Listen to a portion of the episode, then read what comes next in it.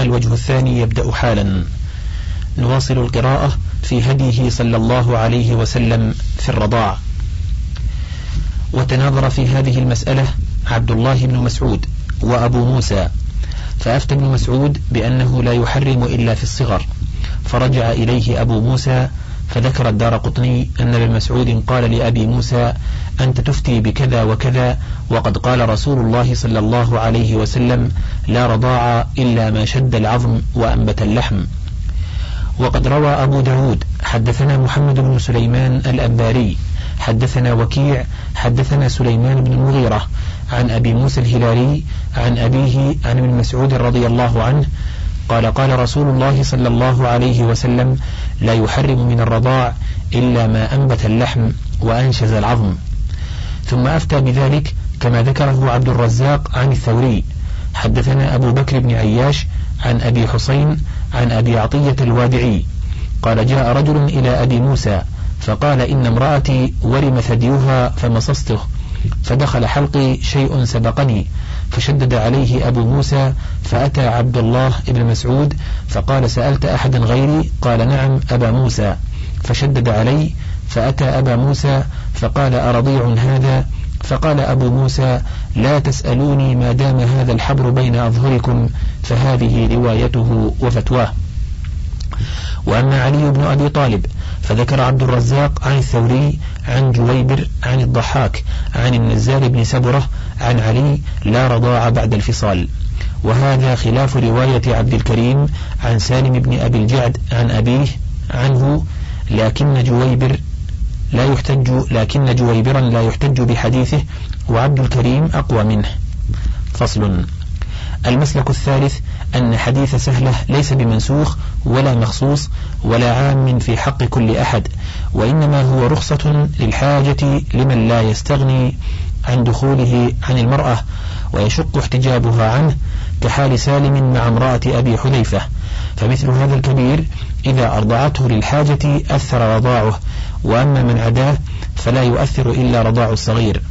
وهذا مسلك شيخ الإسلام ابن تيمية رحمه الله تعالى والأحاديث النافية للرضاع في الكبير إما مطلقة فتقيد بحديث سهلة أو عامة في الأحوال فتخصيص هذه الحال من عمومها. وهذا أولى من النسخ ودعوى التخصيص بشخص بعينه وأقرب إلى العمل بجميع الأحاديث من الجانبين وقواعد الشرع تشهد له. والله الموفق. ذكر حكمه صلى الله عليه وسلم في العدد. هذا الباب قد تولى الله سبحانه بيانه في كتابه أتم بيان وأوضحه وأجمعه بحيث لا تشذ عنه معتدة فذكر أربعة أنواع من العدد وهي جملة أنواعها النوع الأول عدة الحامل بوضع الحمل مطلقا بائنة كانت أو رجعية مفارقة في الحياة أو متوفى عنها. فقال وأولاة الأحمال أجلهن أن يضعن حملهن وهذا فيه عموم من ثلاث جهات. أحدها عموم المخبر عنه وهو أولاة الأحمال فإنه يتناول جميعهن. الثاني عموم الأجل فإنه أضافه إليهن. وإضافة اسم الجمع إلى المعرفة يعم فجعل وضع الحمل جميع أجلهن فلو كان لبعضهن أجل غيره لم يكن جميع أجلهن. الثالث أن المبتدأ والخبر معرفتان. أما المبتدأ فظاهر وأما الخبر وهو قوله تعالى أن يضعن حملهن ففي تأويل مصدر مضاف أي أجلهن وضع حملهن. والمبتدأ والخبر إذا كان معرفتين اقتضى ذلك حصر الثاني في الأول كقول كقوله يا أيها الناس أنتم الفقراء إلى الله والله هو الغني الحميد. وبهذا احتج جمهور الصحابة على أن الحامل المتوفى عنها زوجها عدتها وضع حملها. ولو وضعته والزوج على المغتسل كما أفتى به النبي صلى الله عليه وسلم لسبيعة الأسلمية. وكان هذا الحكم والفتوى منه مشتقا من كتاب الله مطابقا له. فصل النوع الثاني عدة المطلقة التي تحيط وهي ثلاثة قروء كما قال الله تعالى والمطلقات يتربصن بأنفسهن ثلاثة قروء النوع الثالث عدة التي لا حيض لها وهي نوعان صغيرة لا تحيض وكبيرة قد يئست من الحيض. فبين الله سبحانه عدة النوعين بقوله واللائي يئسن من المحيض من نسائكم إن ارتبتم فعدتهن ثلاثة أشهر واللائي لم يحضن أي فعدتهن كذلك. النوع الرابع المتوفى عنها زوجها فبين عدتها سبحانه بقوله والذين يتوفون منكم ويذرون أزواجا يتربصن بأنفسهن أربعة أشهر وعشرا فهذا يتناول المدخول بها وغيرها والصغيرة والكبيرة ولا تدخل فيه الحامل لأنها خرجت بقوله وأولاة الأحمال أجلهن أن يضعن حملهن فجعل وضع حملهن جميع أجلهن وحصره فيه بخلاف قوله في المتوفى عنهن يتربصن فإنه فعل مطلق لا عموم له. وأيضا فإن قوله أجلهن أن يضعن حملهن متأخر في النزول عن قوله يتربصن. وأيضا فإن قوله يتربصن بأنفسهن أربعة أشهر وعشرا في غير الحامل بالاتفاق فإنها لو تمادى حملها فوق ذلك تربصته. فعمومها مخصوص اتفاقا وقوله أجلهن أن يضعن حملهن غير مخصوص بالاتفاق. هذا لو لم تأتي السنة الصحيحة بذلك ووقعت الحوالة على القرآن فكيف والسنة الصحيحة موافقة لذلك مقررة له؟ فهذه أصول العدد في كتاب الله مفصلة مبينة ولكن اختلف في فهم المراد من القرآن ودلالته في مواضع من ذلك. وقد دلت السنة بحمد الله على مراد الله منها ونحن نذكرها ونذكر أولى المعاني وأشبهها بها ودلالة السنة عليها. فمن ذلك اختلاف السلف في المتوفى عنها إذا كانت حاملا فقال علي وابن عباس وجماعة من الصحابة أبعد الأجلين من وضع الحمل أو أربعة أشهر وعشرا وهذا أحد القولين في مذهب مالك رحمه الله اختاره سحنون. قال الإمام أحمد في رواية أبي طالب عنه علي بن أبي طالب وابن عباس يقولون في المعتدة الحامل أبعد الأجلين. وكان ابن مسعود يقول من شاء باهلته. إن سورة النساء القصرى نزلت بعد وحديث سبيعة يقضي بينهم إذا وضعت فقد حلت. وابن مسعود يتأول القرآن أجلهن أن يضعن حملهن. هي في المتوفى عنها والمطلقة مثلها إذا وضعت فقد حلت وانقضت عدتها ولا تنقضي عدة الحامل إذا أسقطت حتى يتبين خلقه. فإذا بان له يد أو رجل عاتقت به الأمة وتنقضي به العدة. وإذا ولدت ولدا وفي بطنها آخر لم تنقضي العدة حتى تلد الآخر. ولا تغيب عن منزلها الذي أصيب فيه زوجها أربعة أشهر وعشرة إذا لم تكن حاملا والعدة من يوم يموت أو يطلق هذا كلام أحمد. وقد تناظر في هذه المسألة ابن عباس وأبو هريرة رضي الله عنهما فقال أبو هريرة عدتها وضع الحمل وقال ابن عباس تعتد أقصى الأجلين فحكم أم سلمة رضي الله عنها فحكمت لأبي هريرة واحتجت بحديث سبيعة وقد قيل إن ابن عباس رجع وقال جمهور الصحابة ومن بعدهم والأئمة الأربعة إن عدتها وضع الحمل ولو كان الزوج على مغتسله فوضعت حلت. قال أصحاب الأجلين هذه قد تناولها عمومان وقد أمكن دخولها في كليهما فلا تخرج من عدتها بيقين حتى تأتي بأقصى الأجلين. قالوا ولا يمكن تخصيص عموم إحداهما بخصوص الأخرى لأن كل آية عامة من وجه خاصة من وجه. قالوا فإذا أمكن دخول بعض الصور في عموم الآيتين يعني إعمالا للعموم في مقتضاه فإذا اعتدت أقصى الأجلين دخل أدناهما في أقصاهما. والجمهور أجابوا عن هذا بثلاثة أجوبة. أحدها أن صريح السنة يدل على اعتبار الحمل فقط كما في الصحيحين أن سبيعة الأسلمية توفي عنها زوجها وهي حبلى فوضعت فأرادت أن تنكح فقال لها أبو السنابل ما أنت بناكحة حتى تعتدي آخر الأجلين. فسألت النبي صلى الله عليه وسلم فقال كذب أبو السنابل قد حللت فانكحي من شئت. الثاني أن قوله وولاة الأحمال أجلهن أن يضعن حملهن. نزلت بعد قوله والذين يتوفون منكم ويذرون أزواجا يتربصن بأنفسهن أربعة أشهر وعشرا. وهذا جواب عبد الله بن مسعود كما في صحيح البخاري عنه أتجعلون عليها التغليظ ولا تجعلون لها الرخصة؟ أشهد لنزلت سورة النساء القصرى بعد الطولى وولاة الأحمال أجلهن أن يضعن حملهن. وهذا الجواب يحتاج إلى تقرير. فإن ظاهره أن آية الطلاق مقدمة على آية البقرة لتأخرها عنها فكانت ناسخة لها ولكن النسخ عند الصحابة والسلف أعم منه عند المتأخرين فإنهم يريدون به ثلاثة معان أحدها رفع الحكم الثابت بخطاب الثاني رفع دلالة الظاهر إما بتخصيص تخصيص وإما بتقييد وهو أعم مما قبله الثالث بيان المراد باللفظ الذي بيانه من خارج وهذا أعم من المعنيين الأولين.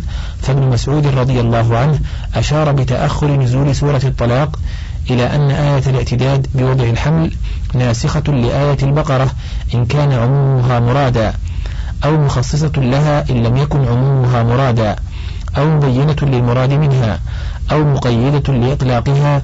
وعلى التقديرات الثلاث فيتعين تقديمها على عموم تلك. وإطلاقها وهذا من كمال فقهه رضي الله عنه ورسوخه في العلم ومما يبين أن أصول الفقه سجية للقوم وطبيعة لا يتكلفونها.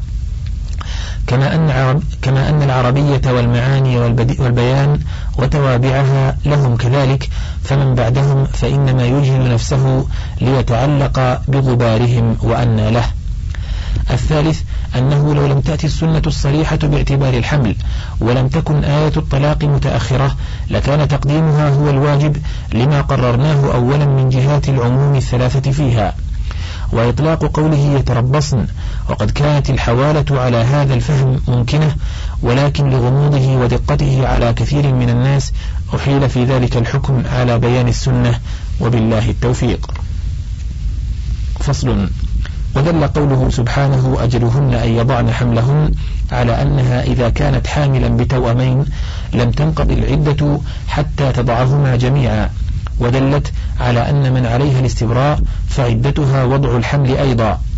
ودلت على أن العدة تنقضي بوضعه على أي صفة كان حيا أو ميتا تام الخلقة أو ناقصها. نفخ فيه الروح أو لم ينفخ. ودل قوله يتربصن بأنفسهن أربعة أشهر وعشرا على الاكتفاء بذلك وإن لم تحض وهذا قول الجمهور.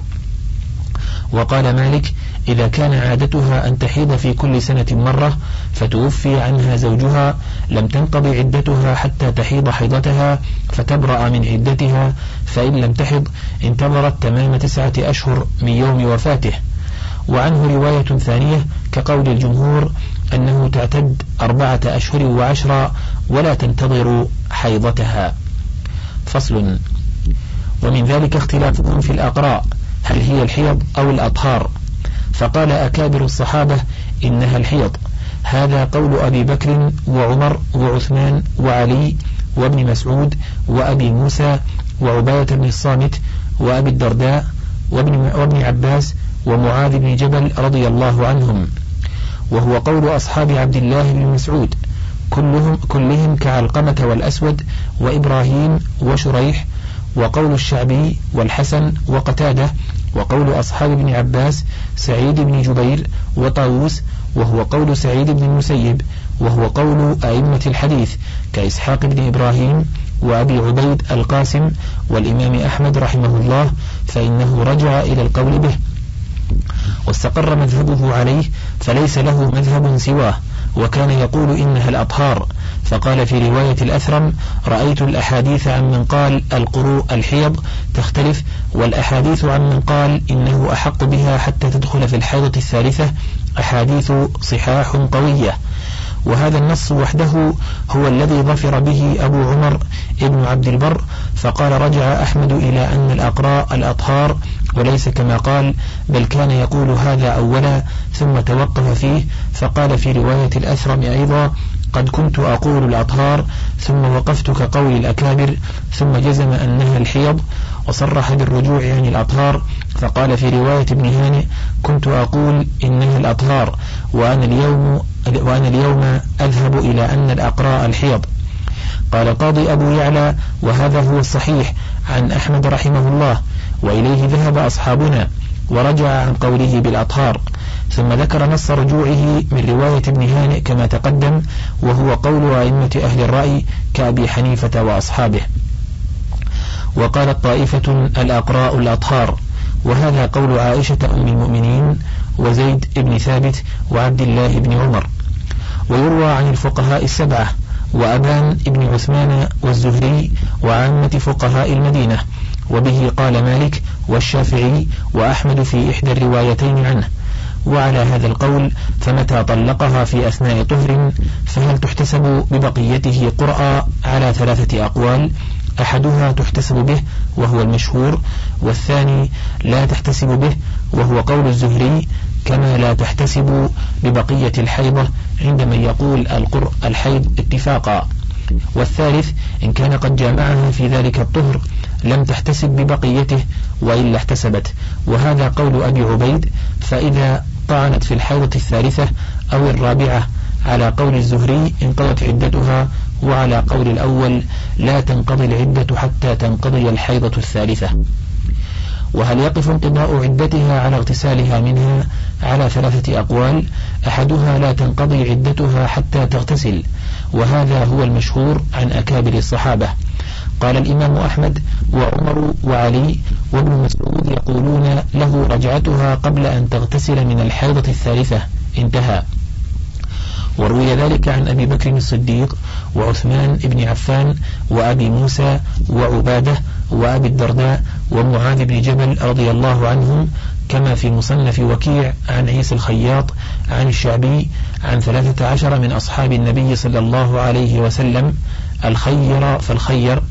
منهم أبو بكر وعمر وابن عباس أنه أحق بها ما لم تغتسل من الحيضة الثالثة. وفي مصنفه أيضا عن محمد بن راشد عن مكحول عن معاذ بن جبل وأبي الدرداء مثله. وفي مصنف عبد الرزاق عن معمر عن زيد بن رفيع عن أبي عبيدة بن عبد الله بن مسعود. قال أرسل عثمان إلى أبي بن كعب في ذلك فقال أبي بن كعب أرى أنه أحق بها حتى تغتسل من حيضتها الثالثة وتحل لها الصلاة. قال فما أعلم عثمان إلا أخذ بذلك.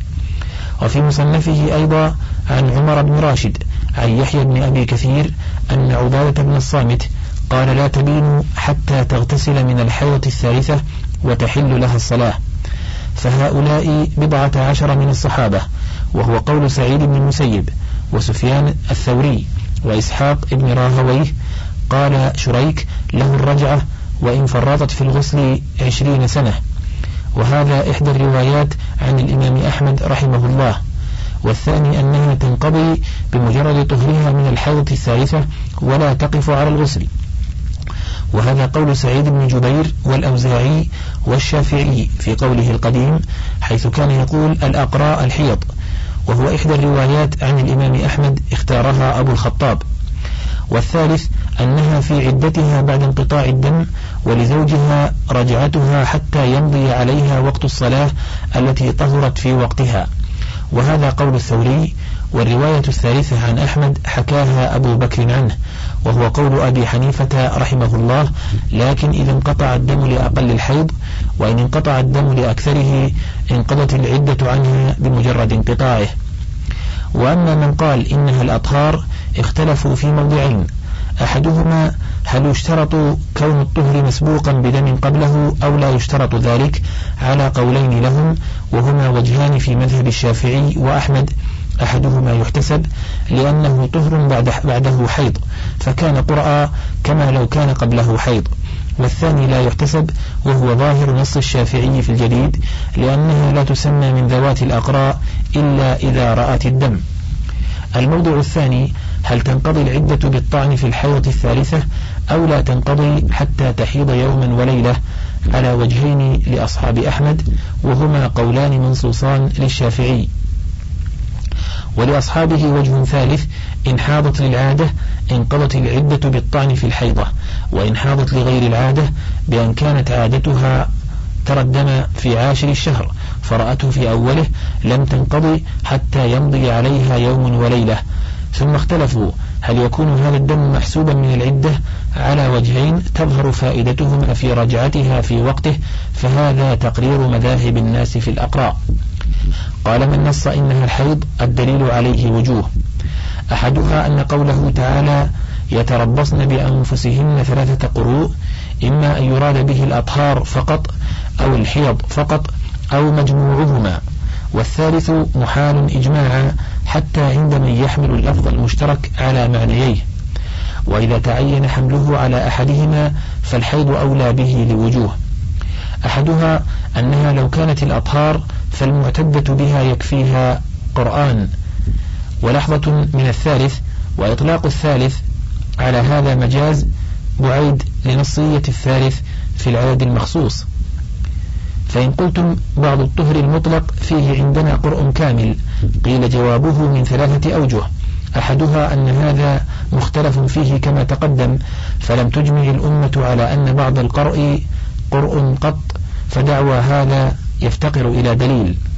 الثاني أن هذا دعوى مذهبية. أوجب حمل الآية عليها إلزام كون الأقراء الأطهار والدعاوى المذهبية لا يفسر بها القرآن وتحمل عليها اللغة. ولا يعقل في اللغة قط أن اللحظة من الطهر تسمى قرأ كاملا ولا اجتمعت الأمة على ذلك فدعواه لا تثبت نقلا ولا إجماعا وإنما هو مجرد الحمل ولا ريب أن الحمل شيء والوضع شيء آخر وإنما يفيد ثبوت الوضع لغة, لغة أو شرعا أو عرفا. الثالث أن القرأ إما أن يكون اسما لمجموع الطهر كما يكون اسما لمجموع الحيضة أو لبعضه أو مشتركا بين الأمرين اشتراكا لفظيا أو اشتراكا معنويا. والأقسام الثلاثة باطلة فتعين الأول. أما بطلان وضعه لبعض الطهر فلأنه يلزم أن يكون الطهر الواحد عدة أقراء. ويكون استعمال لفظ القرء فيه مجازا. وأما بطلان الاشتراك المعنوي فمن وجهين. أحدهما أنه يلزم أن يصدق على الطهر الواحد أنه عدة أقراء حقيقة. والثاني أن نظيره وهو الحيض لا يسمى جزءه قرأ اتفاقا. ووضع القرء لهما لغة لا يختلف وهذا لا خفاء به.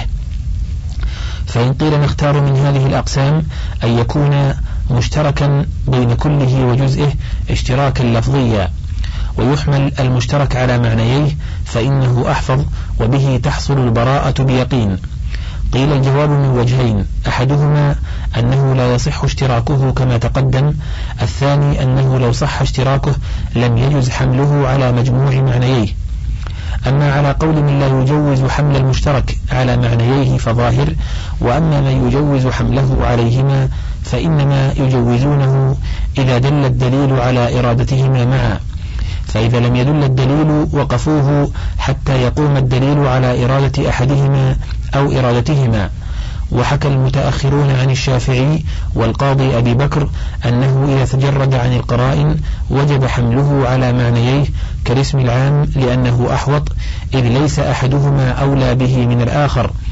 ولا سبيل إلى معنى ثالث وتعطيله غير ممكن ويمتنع تأخير البيان عن وقت الحاجة. فإذا جاء وقت العمل ولم يتبين أن أحدهما هو المقصود بعينه علم أن الحقيقة غير مرادة إذ لو أريدت لبينت فتعين المجاز وهو مجموع المعنيين. ومن يقول إن الحمل عليهما بالحقيقة يقول لما لم يتبين أن المراد أحدهما علم أنه أراد كليهما. قال شيخ الإسلام ابن تيمية رحمه الله في هذه الحكاية عن الشافعي والقاضي نظر. أما القاضي فمن أصله الوقف في صيغ العموم وأنه لا يجوز حملها على الاستغراق إلا بدليل. فمن يقف في ألفاظ العموم كيف يجزم في الألفاظ المشتركة بالاستغراق من غير دليل؟ وإنما الذي ذكره في كتبه إحالة الاشتراك رأسا وما يدعى فيه الاشتراك فهو عنده من قبيل المتواطئ وأما الشافعي فمنصبه في العلم أجل من أن يقول مثل هذا وإنما استنبط هذا من قوله إذا استنبط هذا من قوله إذا أوصى لمواليه تناول المولى من فوق ومن أسفل. وهذا قد يكون قاله لاعتقاده أن المولى من الأسماء المتواطئة وأن موضعه القدر المشترك بينهما فإنه من الأسماء المتضايفة كقوله من كنت مولاه فعلي مولاه. ولا يلزم من هذا أن يحكي قاعدة عامة في الأسماء التي ليس من معانيها قدر مشترك أن تحمل عند الإطلاق على جميع معانيها. ثم الذي يدل على فساد هذا القول وجوه. أحدها أن استعمال اللفظ في معنييه إنما هو مجاز إذ وضعه لكل واحد منهما على سبيل الانفراد هو الحقيقة. واللفظ المطلق لا يجوز حمله على المجاز بل يجب حمله على حقيقته. الثاني أنه لو قدر أنه موضوع لهما منفردين ولكل واحد منهما مجتمعين فإنه يكون له حينئذ ثلاثة مفاهيم فالحمل على أحد مفاهيمه دون غيره بغير موجب ممتنع. الثالث أنه حينئذ يستحيل حمله على جميع معانيه إذ حمله على هذا وحده وعليهما معا مستلزم للجمع بين النقيضين فيستحيل حمله على جميع معانيه. وحمله عليهما معا حمل له على بعض مفهوماته فحمله على جميعها يبطل حمله على جميعها. الرابع أنها هنا أمورا. أحدها هذه الحقيقة وحدها. والثاني الحقيقة الأخرى وحدها والثالث مجموعهما والرابع مجاز هذه وحدها والخامس مجاز الأخرى وحدها والسادس مجازهما معا والسابع الحقيقة وحدها مع مجازها والثامن الحقيقة مع مجاز الأخرى والتاسع الحقيقة الواحدة مع مجازهما والعاشر الحقيقة الأخرى مع مجازها والحادي عشر مع مجاز الأخرى والثاني عشر مع مجازهما فهذه اثنا عشر محملا بعضها على سبيل الحقيقة وبعضها على سبيل المجاز فتعيين معنى واحد مجازي دون سائر المجازات والحقائق ترجيح من غير مرجح وهو ممتنع. الخامس أنه لو وجب حمله على المعنيين جميعا لصار من صيغ العموم لأن حكم الاسم العام وجوب حمله على جميع مفرداته عند التجرد من التخصيص. ولو كان كذلك لجاز استثناء أحد المعنيين منه ولسبق إلى الذهن منه عند الإطلاق والعموم وكان المستعمل له في أحد معنييه بمنزلة المستعمل للاسم العام في بعض معانيه. فيكون متجوزا في خطابه غير متكلم بالحقيقة وأن يكون من استعمله في معنييه غير محتاج إلى دليل وإنما يحتاج إليه من نفى المعنى الآخر. ولوجب أن يفهم منه الشمول قبل البحث عن التخصيص عند من يقول بذلك في صيغ العموم. ولا ينفي الإجمال عنه إذ يصير بمنزلة سائر الألفاظ العامة وهذا باطل قطعا وأحكام الأسماء المشتركة لا تفارق أحكام الأسماء العامة وهذا مما يعلم بالاضطرار من اللغة ولكانت الأمة قد أجمعت في هذه الآية على حملها على خلاف ظاهرها ومطلقها إذ لم يصر أحد منهم إلى حمل القرء على الطهر والحيض معا. وبهذا يتبين بطلان قولهم حمله عليهما أحوط. فإنه لو قدر حمل الآية على ثلاثة من الحيض والأطهار لكان فيه خروج عن الاحتياط. وإن قيل نحمله على ثلاثة من كل منهما فهو خلاف نص القرآن إذ تصير الأقراء ستة. قولهم إما أن يحمل على أحدهما بعينه أو عليهما إلى آخره. قلنا مثل هذا لا يجوز أن يعرى عن دلالة تبين المراد منه كما في الأسماء المجملة. وإلى هذه الدلالة قال بعض المجتهدين لا يلزم أن تكون خفية عن مجموع الأمة وهذا هو الجواب عن الوجه الثالث فالكلام إذا لم يكن مطلقه يدل على المعنى المراد فلا بد من بيان المراد. وإذا تعين أن المراد بالقرء في الآية أحدهما لا كلاهما فإرادة الحيض أولى لوجوه منها ما تقدم الثاني أن استعمال القرء في الحيض أظهر منه في الطهر فإنهم يذكرونه تفسيرا للفظه ثم يردفونه بقولهم وقيل أو قال فلان أو يقال على الطهر أو وهو أيضا بالطهر فيجعلون تفسيره بالحيض كالمستقر المعلوم المستفيض وتفسيره بالطهر قول قيل وهاك حكاية ألفاظهم. قال الجوهري القرء بالفتح الحيض والجمع أقراء وقروء. وفي الحديث لا صلاة أيام أقرائك. والقرء أيضا الطهر وهو من الأضداد. وقال أبو عبيد الأقراء الحيض. ثم قال الأقراء الأطهار. وقال الكسائي والفراء أقرأت المرأة إذا حاضت. وقال ابن فارس القروء أوقات يكون للطهر مرة وللحيض مرة. والواحد قرء ويقال القرء وهو الطهر.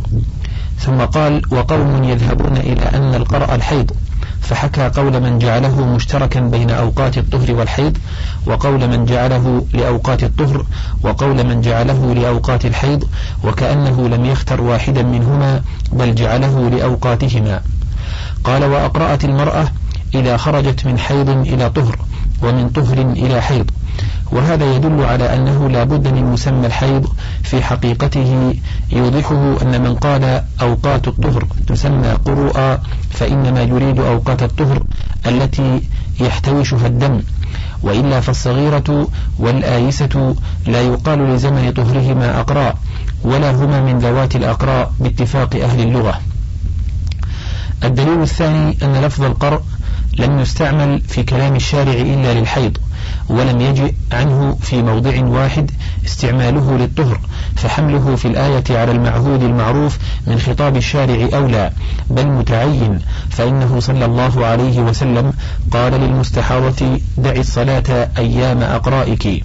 وهو صلى الله عليه وسلم المعبر عن الله تعالى وبلغة قومه نزل القرآن فإذا ورد المشترك في كلامه على أحد معنييه وجب حمله في سائر كلامه عليه إذا لم تثبت إرادة الآخر في شيء من كلامه البتة.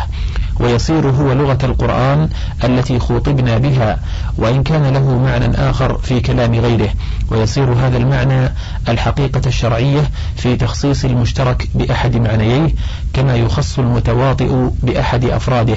بل هذا أولى لأن أغلب أسباب الاشتراك تسمية أحد القبيلتين الشيء باسم وتسمية الأخرى بذلك الاسم مسمى آخر ثم تشيع الاستعمالات. بل قال المبرد وغيره لا يقع الاشتراك في اللغة إلا بهذا الوجه خاصة والواضع لم يضع لفظا مشتركا البتة فإذا ثبت استعمال الشارع لفظ القروء في الحيض علم أن هذه لغته فيتعين حمله على ما في كلامه ويوضح ذلك ما في سياق الآية من قوله ولا يحل لهن أن يكتمن ما خلق الله في أرحامهن وهذا هو الحيض والحمل عند عامة المفسرين والمخلوق في الرحم إنما هو الحيض الوجودي. ولهذا قال السلف والخلف هو الحمل والحيض وقال بعضهم الحمل وبعضهم الحيض ولم يقل أحد قط إنه الطهر ولهذا لم ينقله من عني بجمع أقوال أهل التفسير كابن الجوزي وغيره. وأيضا فقد قال سبحانه واللائي يئسن من المحيض من نسائكم إن ارتبتم فعدتهن ثلاثة أشهر واللائي لم يحضن فجعل كل شهر بإزاء حيضة وعلق الحكم بعدم الحيض لا بعدم الطهر من الحيض. وأيضا في حديث عائشة رضي الله عنها عن النبي صلى الله عليه وسلم طلاق الأمة تطليقتان وعدتها حيضتان. رواه أبو داود وابن ماجه والترمذي. وقال غريب لا نعرفه إلا من حديث مظاهر ابن أسلم. ومظاهر لا يعرف له في العلم غير هذا الحديث. وفي لفظ للدار فيه طلاق العبد ثنتان. وروى ابن ماجة من حديث عطية العوفي عن ابن عمر رضي الله عنهما قال قال رسول الله صلى الله عليه وسلم طلاق الأمة اثنتان وعدتها حيضتان. وأيضا قال ابن ماجة في سننه حدثنا علي بن محمد حدثنا وكيع عن سفيان عن منصور عن إبراهيم عن الأسود عن عائشة رضي الله عنها قالت أمرت بريرة أن تعتد ثلاث حيض.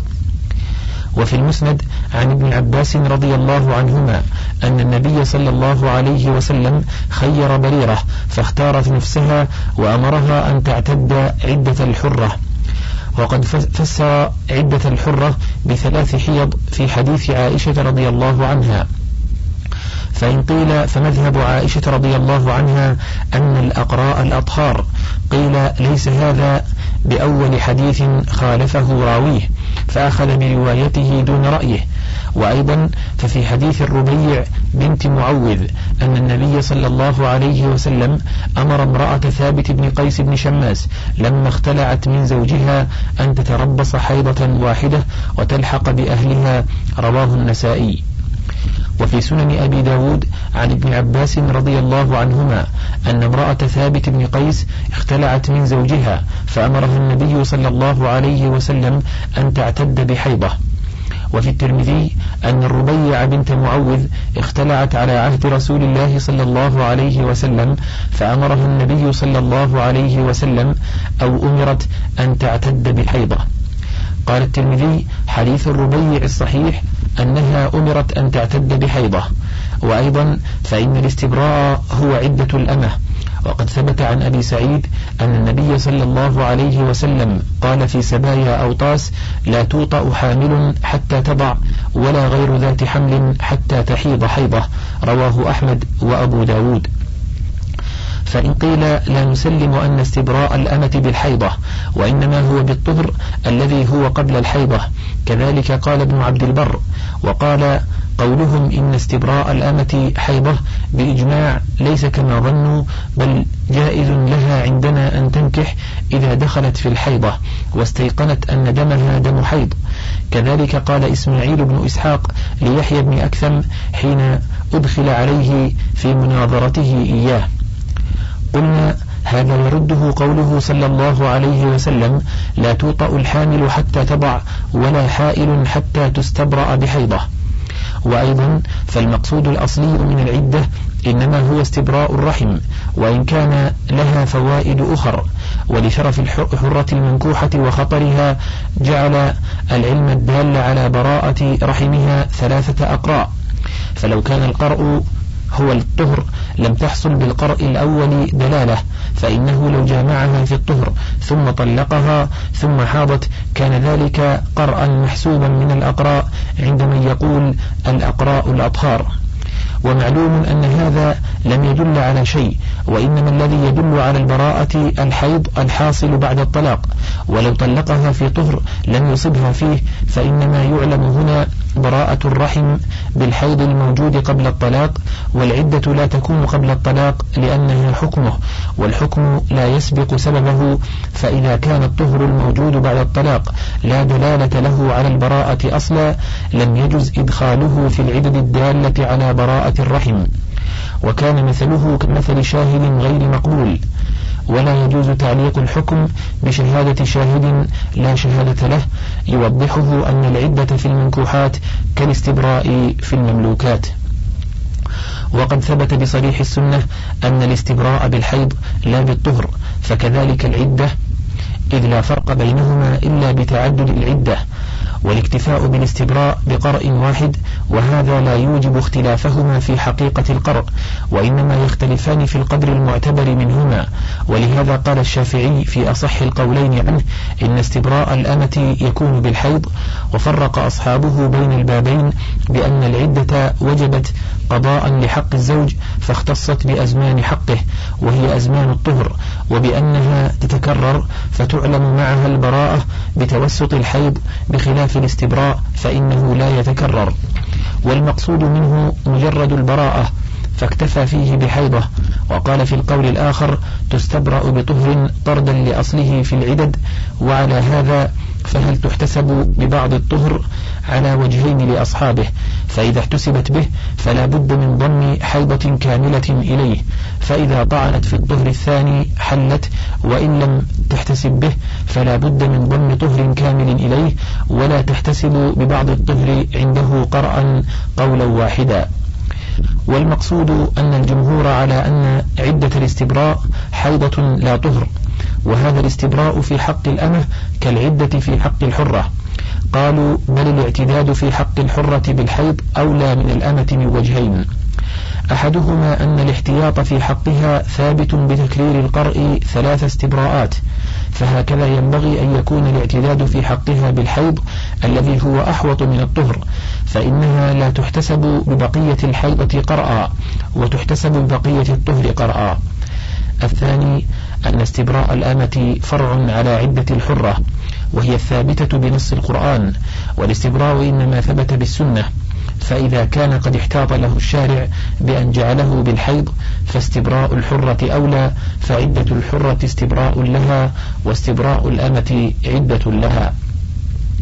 وأيضا فالأدلة والعلامات والحدود والغايات إنما تحصل بالأمور الظاهرة المتميزة عن غيرها والطهر هو الأمر الأصلي ولهذا متى كان مستمرا مستصحبا لم يكن له حكم يفرد به في الشريعة وإنما الأمر المتميز هو الحيض فإن المرأة إذا حاضت تغيرت أحكامها من بلوغها وتحريم العبادات عليها من الصلاة والصوم والطواف واللبث في المسجد وغير ذلك من الأحكام.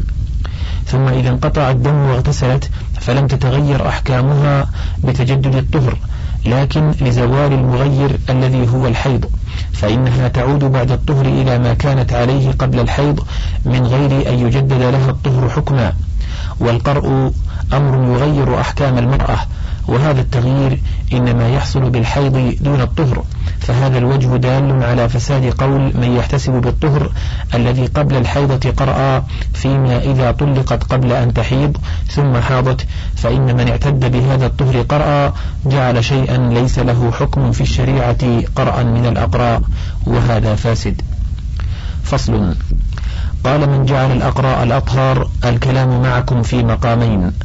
أحدهما بيان الدليل على أنها الأطهار الثاني في الجواب عن أدلتكم. أما المقام الأول فقوله تعالى يا أيها النبي إذا طلقتم النساء فطلقوهن لعدتهن ووجه الاستدلال به أن اللام هي لام الوقت أي فطلقوهن في وقت عدتهن كما في قوله تعالى ونضع الموازين القسط ليوم القيامة أي في يوم القيامة. وقوله أقم الصلاة لدلوك الشمس أي وقت الدلوك. وتقول العرب جئتك لثلاث بقين من الشهر أي في ثلاث بقين منه. وقد فسر النبي صلى الله عليه وسلم هذه الآية بهذا التفسير. ففي الصحيحين عن ابن عمر رضي الله عنه أنه لما طلق امرأته وهي حائض أمره النبي صلى الله عليه وسلم أن يراجعها ثم يطلقها وهي طاهر قبل أن يمسها. ثم قال فتلك العدة التي أمر الله أن تطلق لها النساء. فبين النبي صلى الله عليه وسلم أن العدة التي أمر الله أن تطلق لها النساء هي الطهر الذي بعد الحيضة ولو كان القرء هو الحيض. كان قد طلقها قبل العدة لا في العدة وكان ذلك تطويلا عليها وهو غير جائز كما لو طلقها في الحيض. انتهى الشريط السادس والخمسون من كتاب زاد المعاد وله بقية على الشريط السابع والخمسين.